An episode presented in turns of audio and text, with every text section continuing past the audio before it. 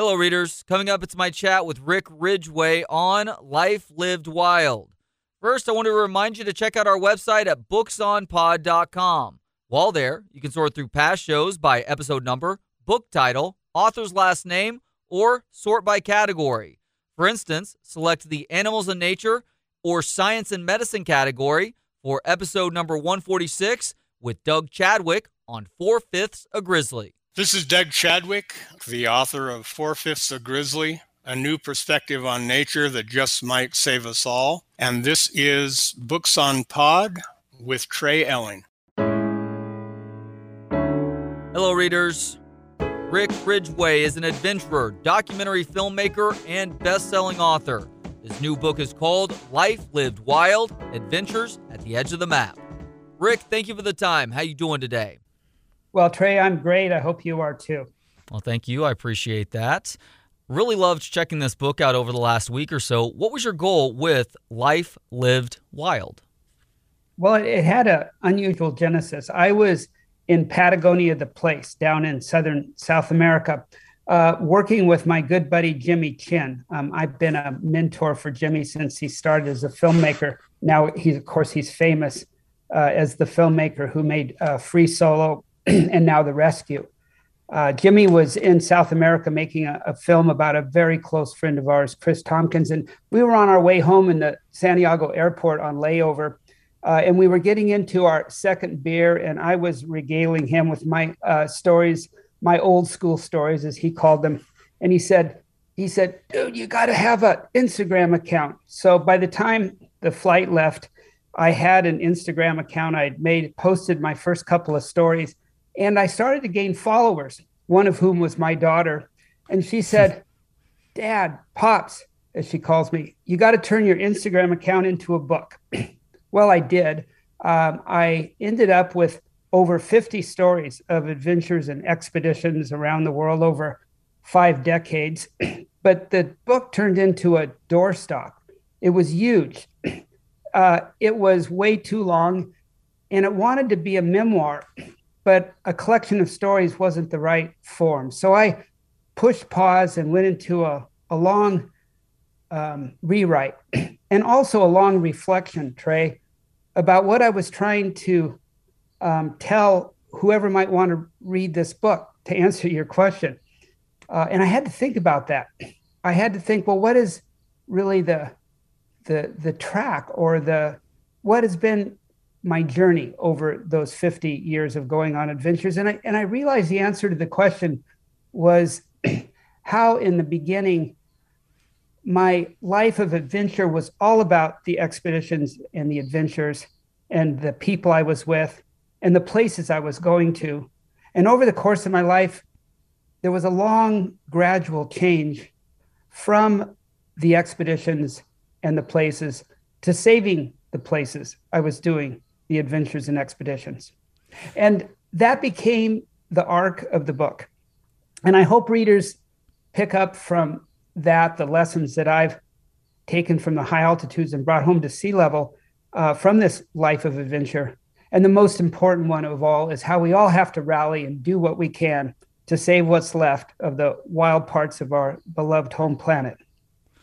Very well said there. And in thinking of and learning about your life as an adventurer, it's interesting to think back to mine and really anybody else's childhoods. And perhaps I'm able to do so because I have a seven and a five year old at home right now. But we all start out as adventurers, but then we become creatures of habit, and a lot of us just stop taking those risks. Do you remember a point later in your childhood or perhaps adolescence where you realized that a life of adventure was your best life? Well, again, that wasn't a single epiphanous experience, but one of the most pivotal, though, was when uh, I got in the mailbox uh, my mother's uh, subscription she had given me to National Geographic. Uh, and inside was the story of the first American ascent of Mount Everest back in 1963. And there was a photograph of the first American to reach the summit, Jim Whittaker, uh, on top the mountain, uh, holding up his ice axe with an American flag and a National Geographic banner tied below that, whipping in the wind. And I saw that image and I looked at it and it captivated me. And I said to myself, I want to be that guy. and that's how it started. Uh, later that same summer, uh, in the mountains uh, on a uh, family vacation with my best friend, he and I stole off from the family's cabin and climbed a mountain at my persuasion, and I was really hooked then. so that's how it started um, as a magazine story. While many of your adventures involve mountaineering, and we will certainly get to some of those, you admit that your first big adventure was sailing from Hawaii to Tahiti with several classmates from the University of Hawaii. And you were really hooked on sailing from there. You actually sailed many other places, including to Panama, where you met a guy with a boat who invited you to take part in a scheme. How did you end up in a Panamanian prison as a result, and what was that experience like? Well, in my early 20s, um, I had a twin twin passions for for climbing and and sailing, and I was pursuing both uh, almost simultaneously. I go off on climbs, and then I'd find a boat I could crew on and take off on a sailing voyage. and one of the longest uh, began in Hawaii uh, where I got a job as a deckhand on a big yacht, a big ketch that belonged to a rich guy. And we voyaged through the South Pacific. And then uh, his wife wanted to spend the Chris- Christmas in Mexico. So we had to make a long passage across the Pacific against the wind to Mazatlan. it was about almost 5,000 miles as uh, we tacked across the ocean. And then we sailed down the coast uh, to Panama to cross the canal and go into the Caribbean. And I was by then uh, kind of uh, over uh, the idea of being a deckhand for a rich guy. Hmm. and I met two guys who had this schooner that were going the opposite direction towards Fiji. And they invited me to join their boat. And they also invited me in on the scheme they had. One of them had spent time in Colombia with the hill tribes there who work in emerald mines. Uh, and the Indians uh, also, I think they probably pocketed some of the emeralds. Anyway, they had gems, and they also had 22 rifles that they used for uh, subsistence hunting, but they didn't have enough ammo, uh, single shot 22 ammo. Uh, and we had they these two guys had met someone in the U.S. rifle range uh, who could order 22 shells. So they said, "Come on in with us, and uh, we'll pool our money, and we'll buy some 22 shells, and we'll." sail them on our boat to Colombia and we'll take them up into the mountains and we'll trade them for emeralds. And then we'll sail the boat to Fiji, where there's these indie merchants uh, that um, trade in gemstones and we'll cash them in and we'll buy an island. Maybe we can start a resort. We already got the boat. and I thought, wow, you know, this is a pretty cool idea. And this was, you know, decades before I really learned how to parse a, a business plan. so I I went in, you know, I had some money I'd saved up as a deckhand and had a few thousand bucks I threw in the kitty. They threw in their money and we ordered 50,000 rounds of 22 shells. Well, that was more than the guy in the rifle range could get right away. So we were sailing around uh, islands off the coast of Panama, waiting for the ammo to arrive. When instead of ammo, a Panamanian Navy boat pulled alongside, and they had somehow got wind of our scheme, and I got arrested. Well, it took weeks and weeks before they figured out that I was just the innocent bystander, uh, the young, naive kid who had thrown in his chips. and those months, those weeks in, in jail, were, as you can imagine, uh, horrific. Um, the first night uh, in a holding tank with a bunch of drunks, there was a young kid who was drunk and cursing the guards, and the older guys tried to keep him quiet and tell him to shut up, but he was drunk. And then in the early hours of the morning, after he'd fallen asleep, the guards came in and hauled him away. and they brought him back two hours later. And he was beaten so badly that by dawn, he was dead. And they drug out his body. Well, that was my first night there. I uh, during the month I was in jail, saw four other people get killed, shot to death. so, not knowing how long I was going to be in there, um, I had to think long term of how I was going to survive this if I was in there for a long time. And one day, um, uh, another prisoner stole a little bag I had uh, with just a few things in it. The the the police had allowed me to take with me to jail, and I knew I had to do something about it. So I confronted him. I I I tackled him. I drove his head into the bars of the jail door and and pummeled him as hard as I could. And all his friends jumped on my back, and the whistles blew, and the guards came running with their rifles. And as they pulled the last guy off me, he whispered in my ear, As soon as you go to sleep, you're dead.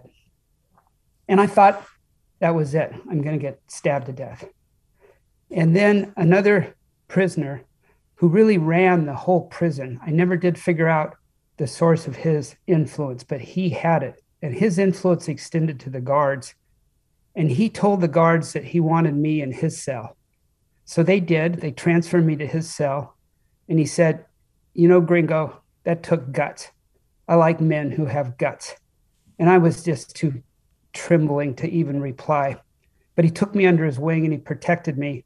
So I made it through. And after a month, I got out. And uh, I was shaken, but not so much that I abandoned my commitment to travel and adventure and expeditions. And, um, and I kept going, uh, perhaps not as naive as I had been going into it. You have seen a lot of human horrors throughout your life, and you've also been close to death on more than one occasion. That's a lot of trauma for any one person to deal with. Is there a way that you have come to understand how to process traumas like that, considering that you've been through it so much? Yeah, a close friend of mine uh, with whom I was recently sharing these stories said, you know, you probably need a therapist and you don't even know it. and I have actually thought about that. Um, you know, do have I handled this uh, as well as I think I have?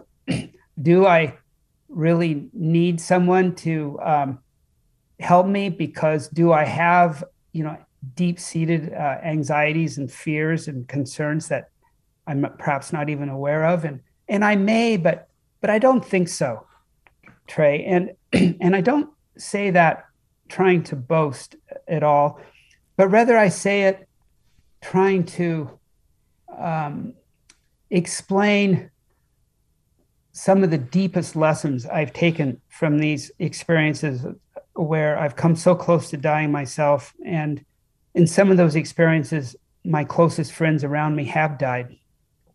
Um, and from those experiences, the most important thing I've taken is a deep understanding and awareness of how important it is for all of us to live as fully as we can in each day that we have on this planet and to understand deeply and integrate into your bones the the realization that as soon as we're born for all of us the clock starts ticking.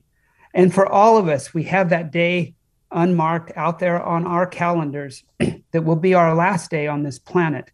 And from that awareness and understanding on a deep visceral level, how essential it is to get the most out of our lives, to live the fullest we can each day of our lives. And that's one of the most important things I've taken from my own experiences, my near death experiences. And, and that's a, another lesson, I guess you would call it, that I, I hope the readers uh, can take from the book. Um, but, you know, I have taken care to learn how to be a good writer. And I know that in good writing, um, you never want to try and express a lesson directly, but rather tell your stories in a way that you hope inspire your readers to see themselves in your stories in ways that can inform their lives from your life. And I really hope with this book, um, I've succeeded in doing that. That was certainly my goal. I think you have. And the reason why I asked that question is because you, unless you're a total sociopath, which I don't think you are, you have a very level headed, logical viewpoint on things. So thank you for sharing a little bit of your mindset there. Now, you had an epiphanous moment at the age of 26 that kept you from pursuing a PhD at Cal Berkeley. How did the course of your life change so suddenly in that moment? I had in college or the university studied anthropology, and I had pursued an idea that I wanted to be a professor. Uh, not in anthropology, but in um, cultural geography. Uh, that's the discipline that I had landed on that uh, seemed to most resonate with my interests. And I had worked really hard to get into a graduate program. I had uh, gone to school in South America. I had uh, done field work uh, in the Andes and Peru with Indian tribes. Um, I had tried to distinguish myself because I wasn't that strong academically um, through this through field work and doing other things that you know might separate me from the other applicants in a good school. And it had worked. I had gotten into a phd program in berkeley uh, and it was one of the uh, best schools in the world for for the discipline i wanted to pursue. And i wanted to be a professor. And uh, that was my path when just before school was going to start my climbing partner at that time uh, called and said I've got us on an expedition. And I said, an, uh, an expedition? He goes, yeah, yeah. He says, this one's going to be the best one yet. And I said, where to? And he said, the Himalayas. Well, I had dreamed of somehow, someday, some way getting to the Himalayas. And I said, what's, what's the mountain? And he paused, which I realized later was for effect, hmm. before he said, Everest. I said, Everest? Well, back then in the mid 1970s, uh, Everest had only been climbed once by an American team, and that was the team that had been featured in that National Geographic article that had come out in 1963 with the photograph of Jim Whittaker on the summit that had inspired me to be a climber. And I told my climbing partner, give me a day. I got to think this through. Do I become a professor or do I give up the chance to go to Everest. And I say in the book, Trey, that all of us reach forks in our roads where the signposts are made not from facts, but from intuitions. And we have to learn to trust the authority of those in- intuitions, our instincts. And so I did that and called my friend back the next day and said, I'm going to Everest. Hmm. And that was a major fork in the road for me. Of course, it set the the path. It put me on the road uh, I've stayed on for the rest of my life. You end up going to Everest. After that, you actually do make it to the top of K2, and that was a historic moment in terms of Americans making it to the top of K2, correct? Yes, and I had failed to get to the summit of Everest, uh, even though I had done much of the lead climbing up to uh, a point called the South Col. But there at 26,000 feet, I had suffered what I later learned was a, a lung illness, a bronchitis that had forced me to abandon my own attempt at the top. And I was deeply disappointed. And not just disappointed, but unsure whether I had some sort of uh, physical limitation, whether that um, uh, prevented me from operating or you know climbing at high altitude.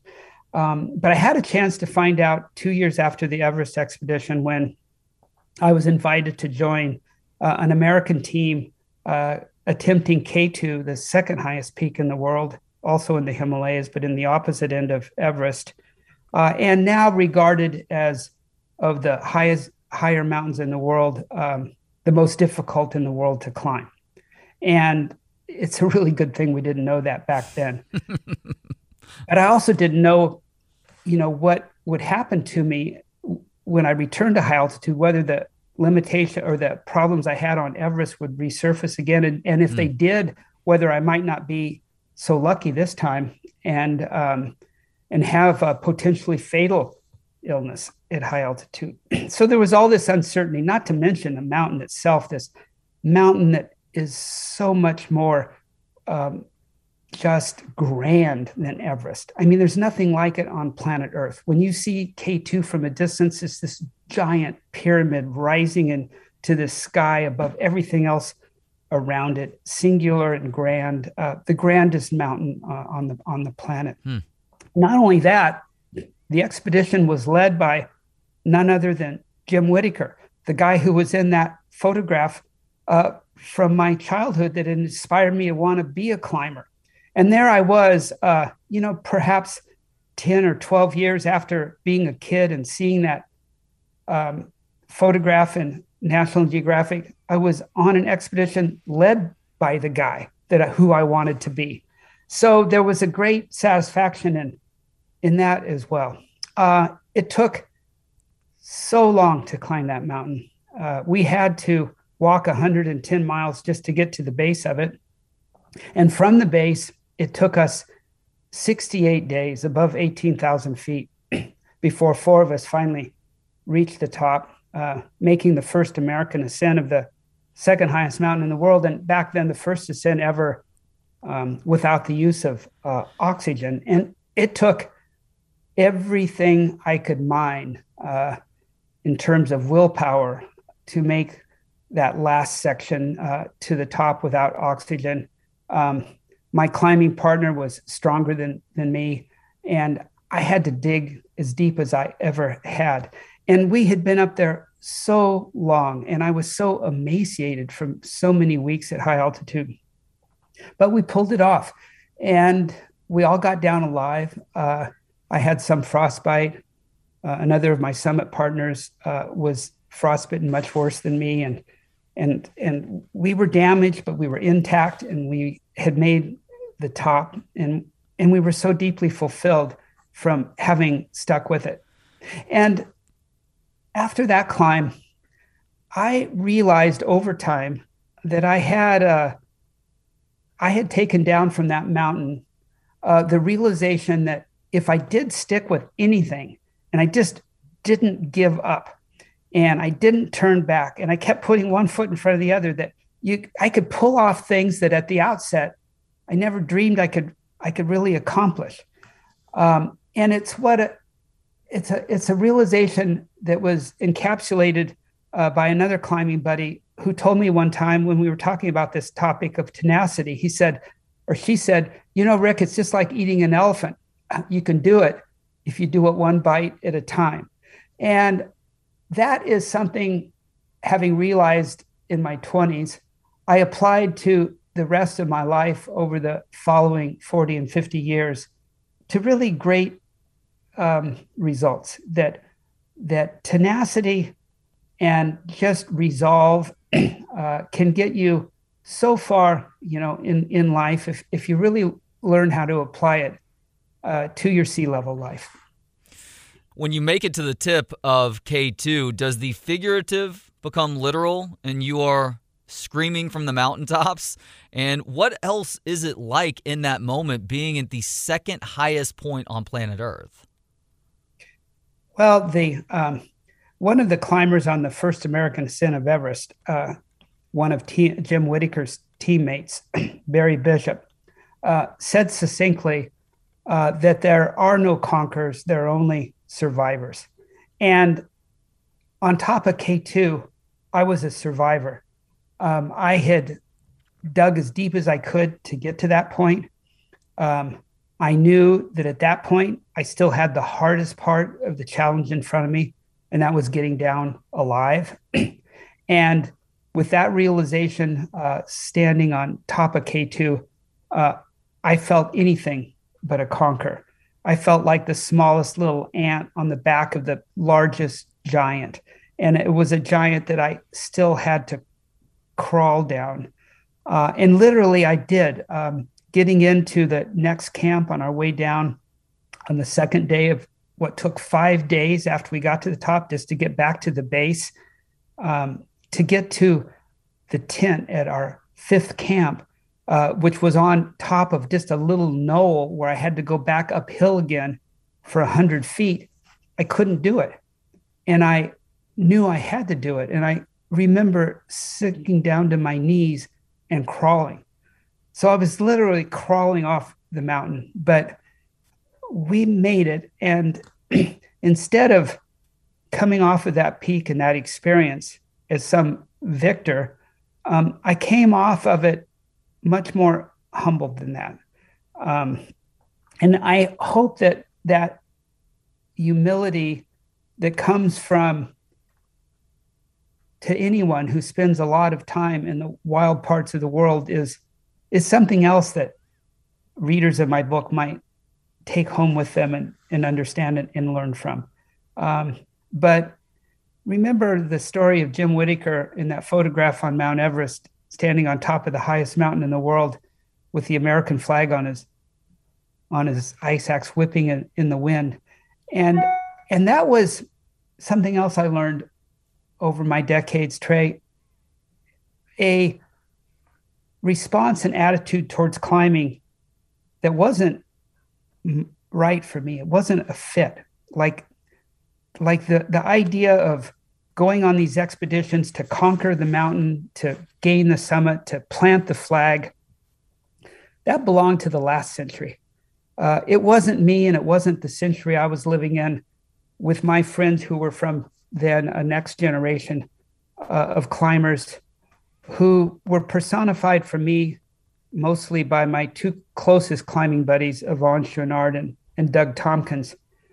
And when they made the most important climb of their lives, which was the third ascent of a tusk of granite in Patagonia, the place called Fitzroy, they hadn't put the American flag on the summit, but instead they'd made a banner called uh, with, that they labeled uh, the Fun Hogs because that was their um, response. That was what they took from from being outside. They were there to to experience the journey and and not the summit. It wasn't about the summit. It was about the the footsteps it took to get to the summit. And, and they represented the opposite of the previous generation that were conquerors.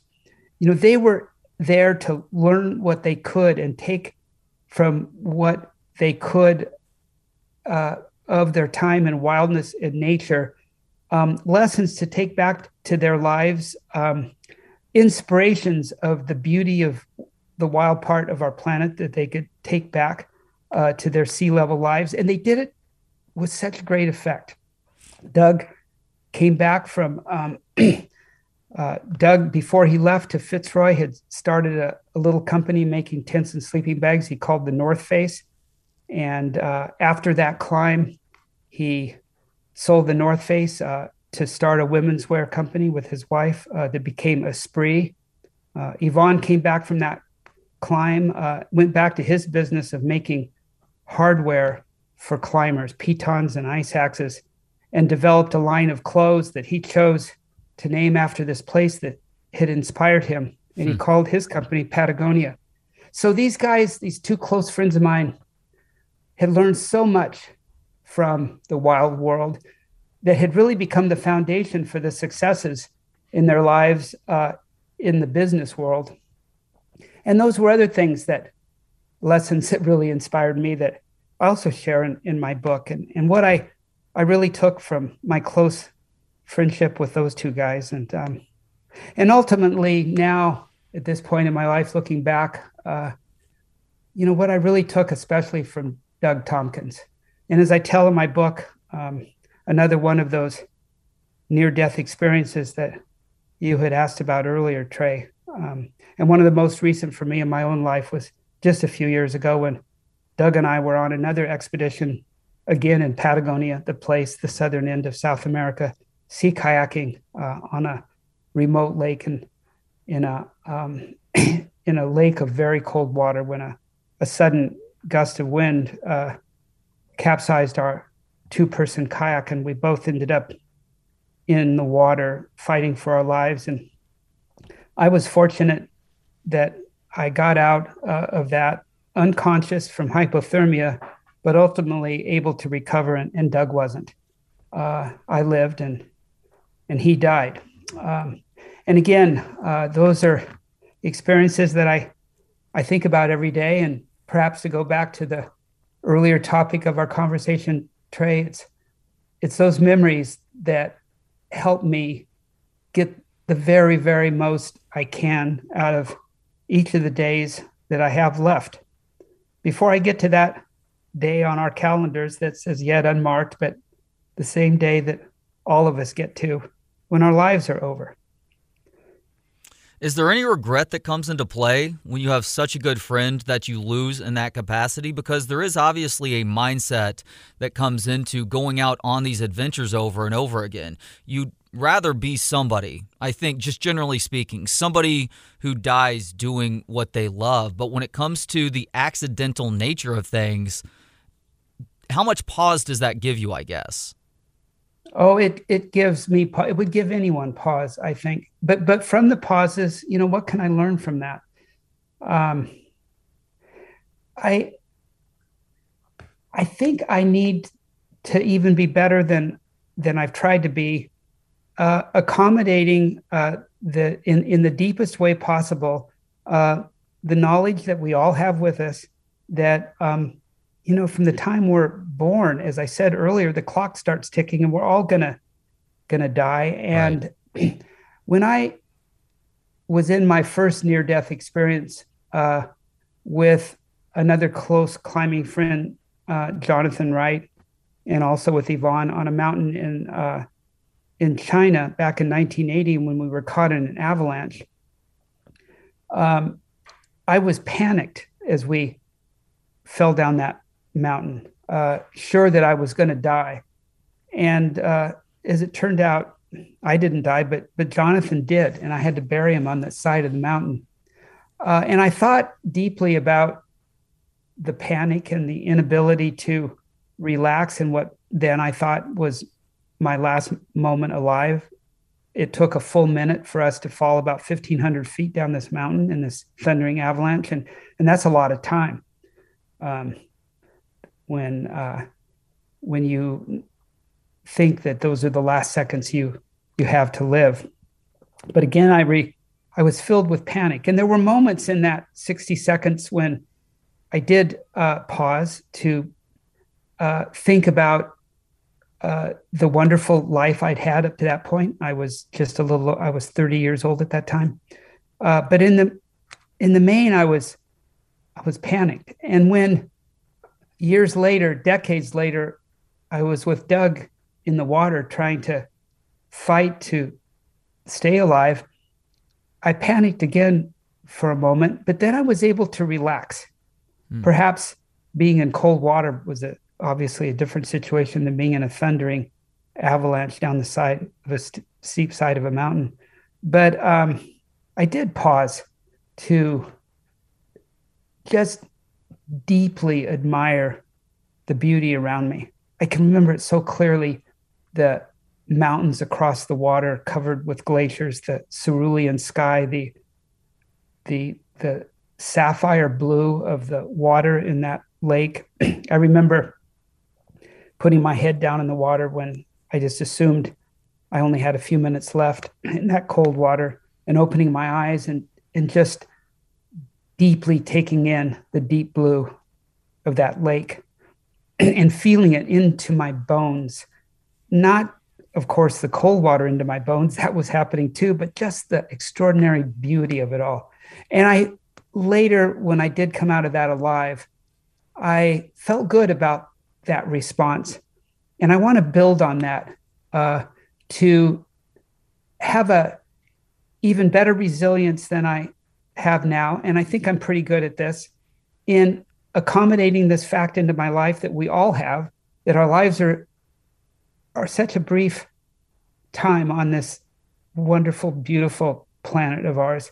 And and use that again, as I said before, to make each day as, as special as I can. And I, I do that on a daily basis. It's like a Buddhist doing a practice. Um, it's like a meditation, uh, but an active one that you learn that I'm learning uh, to do throughout each day of my life. Um, now, human beings have been after this now for centuries and, and millennia. this goes back as deep into time. I, I'm currently reading um, the the Roman philosopher and Stoic uh, Seneca's book uh, called Letters on Ethics. And I'm reading it again because um, I admire that part of the Greek and Roman Stoics uh, that did learn to accept the limited time that we all have on life. And they were so good at not allowing any of the circumstances in our lives, the things that Seneca calls uh, fate that befall all of us, uh, that make into our lives uh, conditions and situations other than what we hope and dreamed we we might have, and to put them into a context and to minimize them so that all of us can pull from our lives uh, the joyful things that are surrounding us. Uh, those Stoics were so good at it. So I'm getting a lot out of this rereading Seneca's letters on ethics. Uh, but you know, it's a road, it's a process, uh, it's a journey. And like all journeys, um, they uh, take time and uh, and they're and they're and and this journey is one that I don't think I'll ever get all the way uh, to the to the to the uh, to the point of where I have nothing else to change or learn from.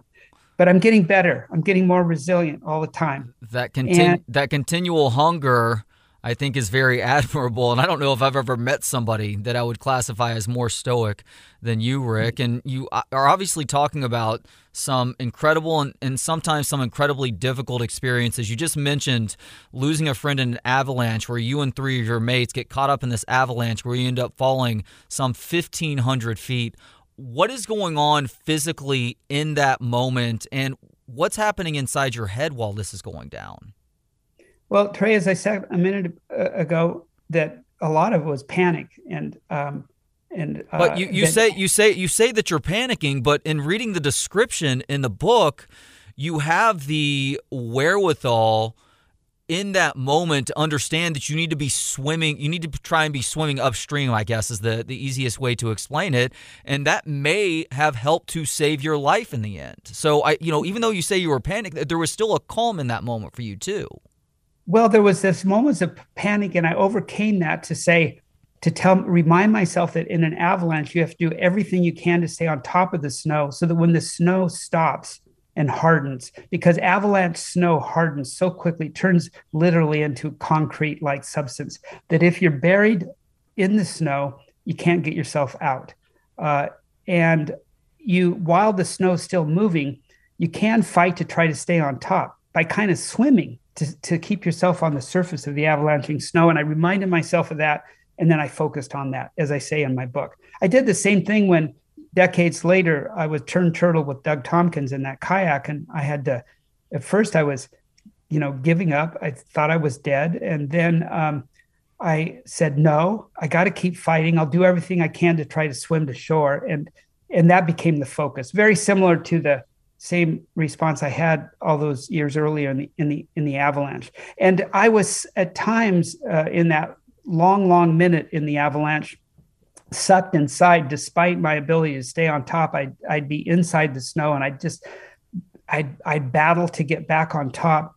Uh, and then when once I was on top, I caught little little pieces of my uh, little little um, glances of my friends next to me. Um, and I could see, you know, uh, at one point Jonathan right next to me, and then there I saw Yvonne uh, struggling, and eventually, after a minute, the avalanche slowed and, and stopped, and and I wasn't buried, and the and and the avalanche spread out onto uh, an apron so that none of us were were completely buried, but we were all injured to varying degrees, and I realized after a few seconds that it looked like I was the least injured and therefore I had the most responsibility and duty to try to do what I could for those who were more injured than me. And everybody was hurt to varying degrees, but Jonathan was injured uh, enough that um, after trying to keep him alive for a half hour, uh, holding him in my arms, giving him mouth to mouth, that uh, that he died, and and we buried him on the side of that remote mountain in eastern Tibet at about 19 to 20,000 feet in elevation, uh, put uh, buried him under tumulus of, uh, of rocks uh, and went home. And I had to back home decide whether I was going to continue with mountaineering because you know the risks so were so palpably real at this point. And and what were those risks against the rewards? And and it took a long time to think that through. Uh, over three years.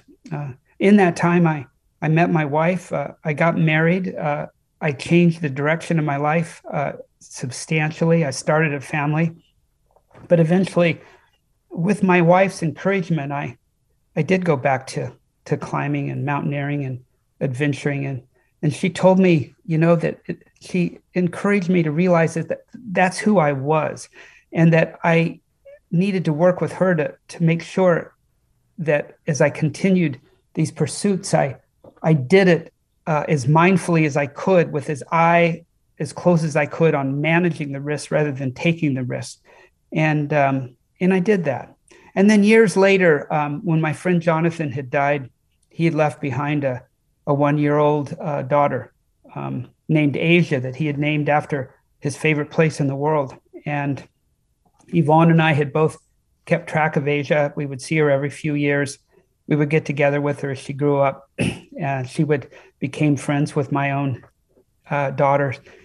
And when Asia was uh, 20 years old, um, she asked me if uh, if uh, I would uh, go back to Asia with her, uh, if I would take her to the mountain where her father had died, and if I would climb the mountain with her to find his grave. And I asked my wife if if I should go or not. I wasn't sure. And my wife said, "Yeah, of, course you're going because Asia's not asking you to find her father. She's asking you to be her father." And that became another incredible lesson for me, Trey, uh, in the in the in what all of us in the later stages of our lives uh, can bring to our lives when we when we do inspire and help the younger generations uh, along. And um, Asia and I had a long journey. I decided I would not just take her back to the mountain, but take her across the Himalayas and and show her some of the adventures and experiences I know her father would have given her had he not died in my arms those 20 years earlier. And eventually we got to the mountain where he had died and we were able to climb up the side of it and we were able to find his grave um, in the 20 year interim that had been um, that had been damaged uh, i think it had been taken apart by a big animal like a snow leopard and his bones were literally scattered around and and his daughter and i had to gather him back up uh, and gather those bones and and and rebury him, uh, just the two of us. Uh, but like I have taken lessons, life lessons from the mountains uh, and the experiences, uh, Asia did too. Um, she turned her life around. She came home and reset her relationship, her very strained relationship with her mother, uh, who had never remarried. Uh, and with her mother, Asia had grown up uh, with a household of just two, and she set the relationship on on her own rules. And mm. Then she married and started a career and had her own family very successfully.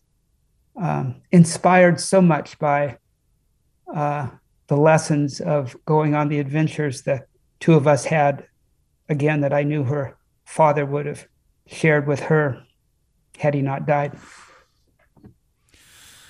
You love long walks. You chronicled a long walk that you took, I believe, in Kenya after climbing Mount Kilimanjaro.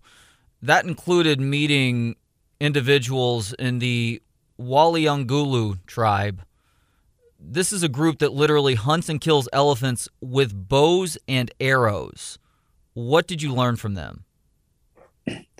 You know, in that story about um, that trek across East Africa, the Summit to Sea adventure, as we called it at the time.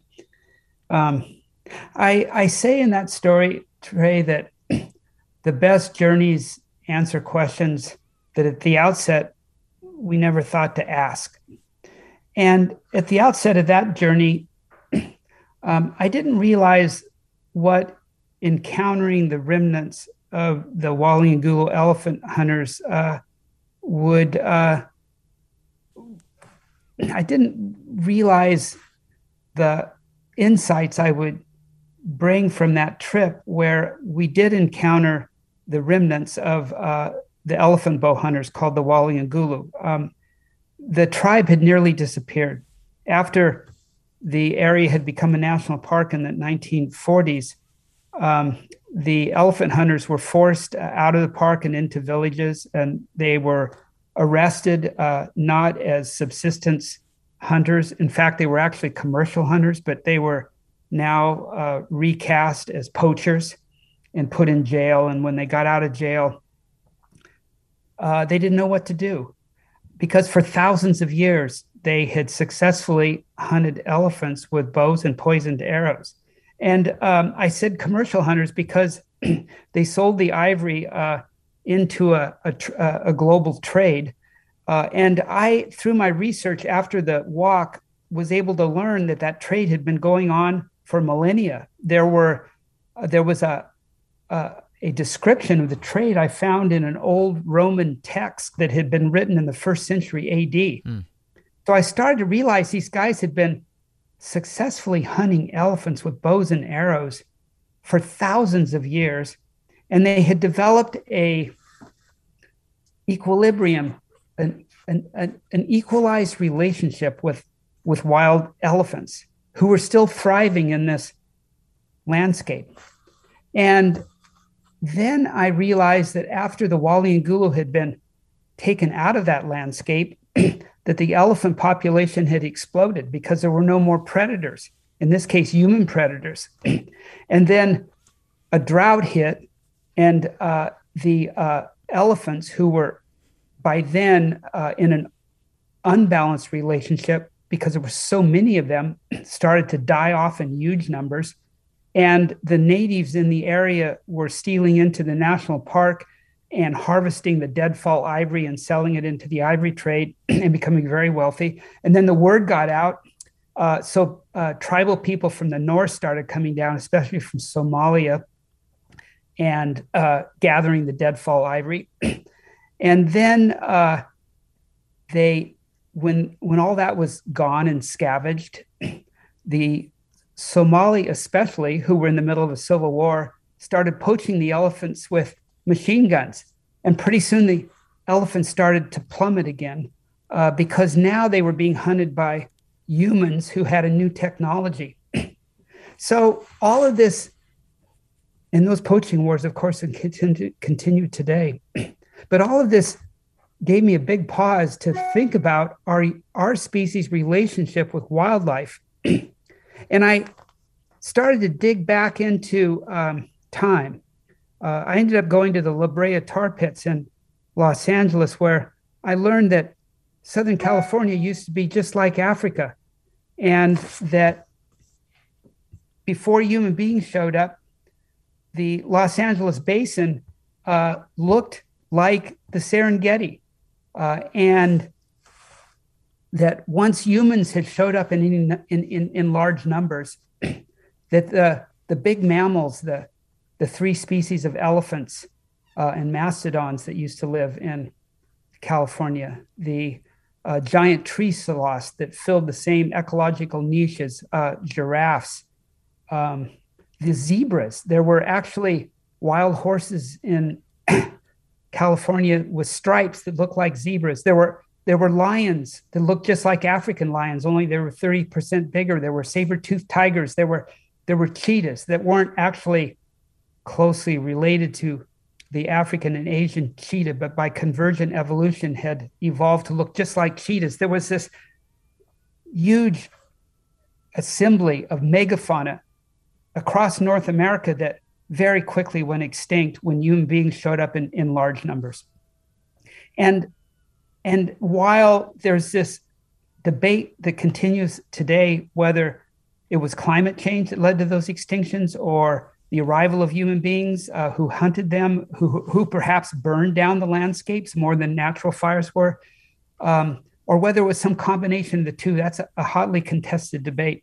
But I, I, landed on the fact that it's almost for sure a combination of the two. And it was, and my conclusion was reinforced looking at what happened when other human beings and not just people from Western civilization, but tribal peoples like the Maori arriving in New Zealand and taking out all the moas that were giant ostrich like birds, or what happened in Australia when the Aboriginal people first arrived and and uh, the megafauna went extinct there at the same time. And I started to realize that we humans have this instinctual um, drive to, whenever we have the technology combined with the opportunity, to take out our brethren wildlife, and that, and that it made me think about how we share with so many other wild creatures and brethren wildlife you know, three basic imperatives to eat, to not be eaten, and to procreate.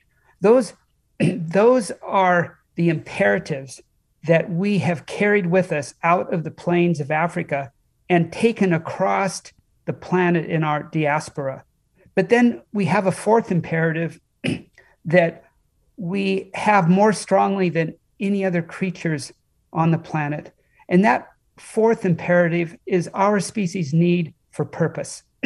it's our species' need for, for beauty and for solace and for an understanding of how we fit into the web of life and how to find from that the meanings of our lives and that we all of us have the opportunity in front of us to use that fourth imperative to overcome these other imperatives that we have inherited from our from the the wildness from which we all came because we are all basically still animals and that we have the ability to overcome those more animal instincts in our psyches that we've carried with us out of Africa so that moving forward we can learn and discipline ourselves to live in harmony with wildlife to live in harmony with wildness and to cease this this this this over harvesting of the planet and its resources that we've been doing for so many hundreds of years since the start of the industrial revolution to cease that and pull back from the cliff that we're otherwise heading towards and we're all going to if we don't do something about it collectively go over. You met the dalai lama rick. How did he enlighten you in 2002, I went on an adventure with um, three of my mountain climbing buddies uh, Jimmy Chin, uh, Galen Rowell, and Conrad Anker to use our mountaineering experiences uh, and skills to uh, follow the migration of a creature called the chiru across uh, an uninhabited section of northwest Tibet to try and discover their calving grounds so that working with wildlife biologists we could persuade the Chinese to uh, protect the area uh, against poachers who were otherwise harvesting these animals for their underwool, and, and the animals were, were quickly going extinct. well, we did that. We we um, couldn't carry enough supplies in backpacks for the crossing we knew we were going to have to make uh, across a section of Tibet where there's no human beings. In fact, there's no evidence that human beings had ever lived there in, in, in history. Um, and we built rickshaws, carts uh, to carry each of us 250 pounds of supplies, and and we pulled it off. We we uh, followed the animals. We let them lead us to their otherwise or hitherto unknown calving grounds. We documented the calving grounds. Uh, we wrote an article in National Geographic. We made a movie that National Geographic distributed. Um, we went on a lecture tour uh, uh, another author even wrote a children's book about our adventure, and it got a lot of publicity. Uh, the wildlife biologists took that pu- publicity back to China. They convinced the Chinese to create a new protected area around the calving grounds. We raised money for field patrols who turned back the poachers two years later. And since then, the animals have started to increase. Uh, and it was a grand conservation success. well, a couple years later, the National Geographic, who had published the article, uh, got a hold of me and said that Dalai Lama was going to be visiting their headquarters in Washington, D.C., and they wanted me to come and give a short presentation of my trip, along with uh, three other people who had also done conservation projects in Tibet, who would show uh, the Dalai Lama uh, short presentations of, of theirs. So we did that. Um, and after uh, I finished my presentation and the others had finished, the CEO or president of National Geographic looked down this long table at His Holiness and said, uh, "said Your Holiness, what do you think?" And the Dalai Lama said, "I like Rick's trip." And he looked down and waved to me and I waved back. I gave him a little Queen's wave. And then he looked down this table and he said, Rick, are, are you going to go on any other trips like that? And I said, Are you kidding? That one almost killed me because it had been so arduous. And he laughed and everybody else flinched because I was being informal with this guy. And everybody else had been treating him like some sort of living god. and um, then I thought, oh gosh, did I do some faux pas here? You know, you know, just talking to him like any other guy. And uh, and he started started laughing, and then he said, "Oh, that's too bad." He said, and then I thought, "Oh, what the heck?" I leaned down the table and I said, "I tell you what." Um, I'll go on another trip. I'll go back if you, if you come with me and, and he laughed and he said, okay, I'll come with you, but you got to carry me in your rickshaw.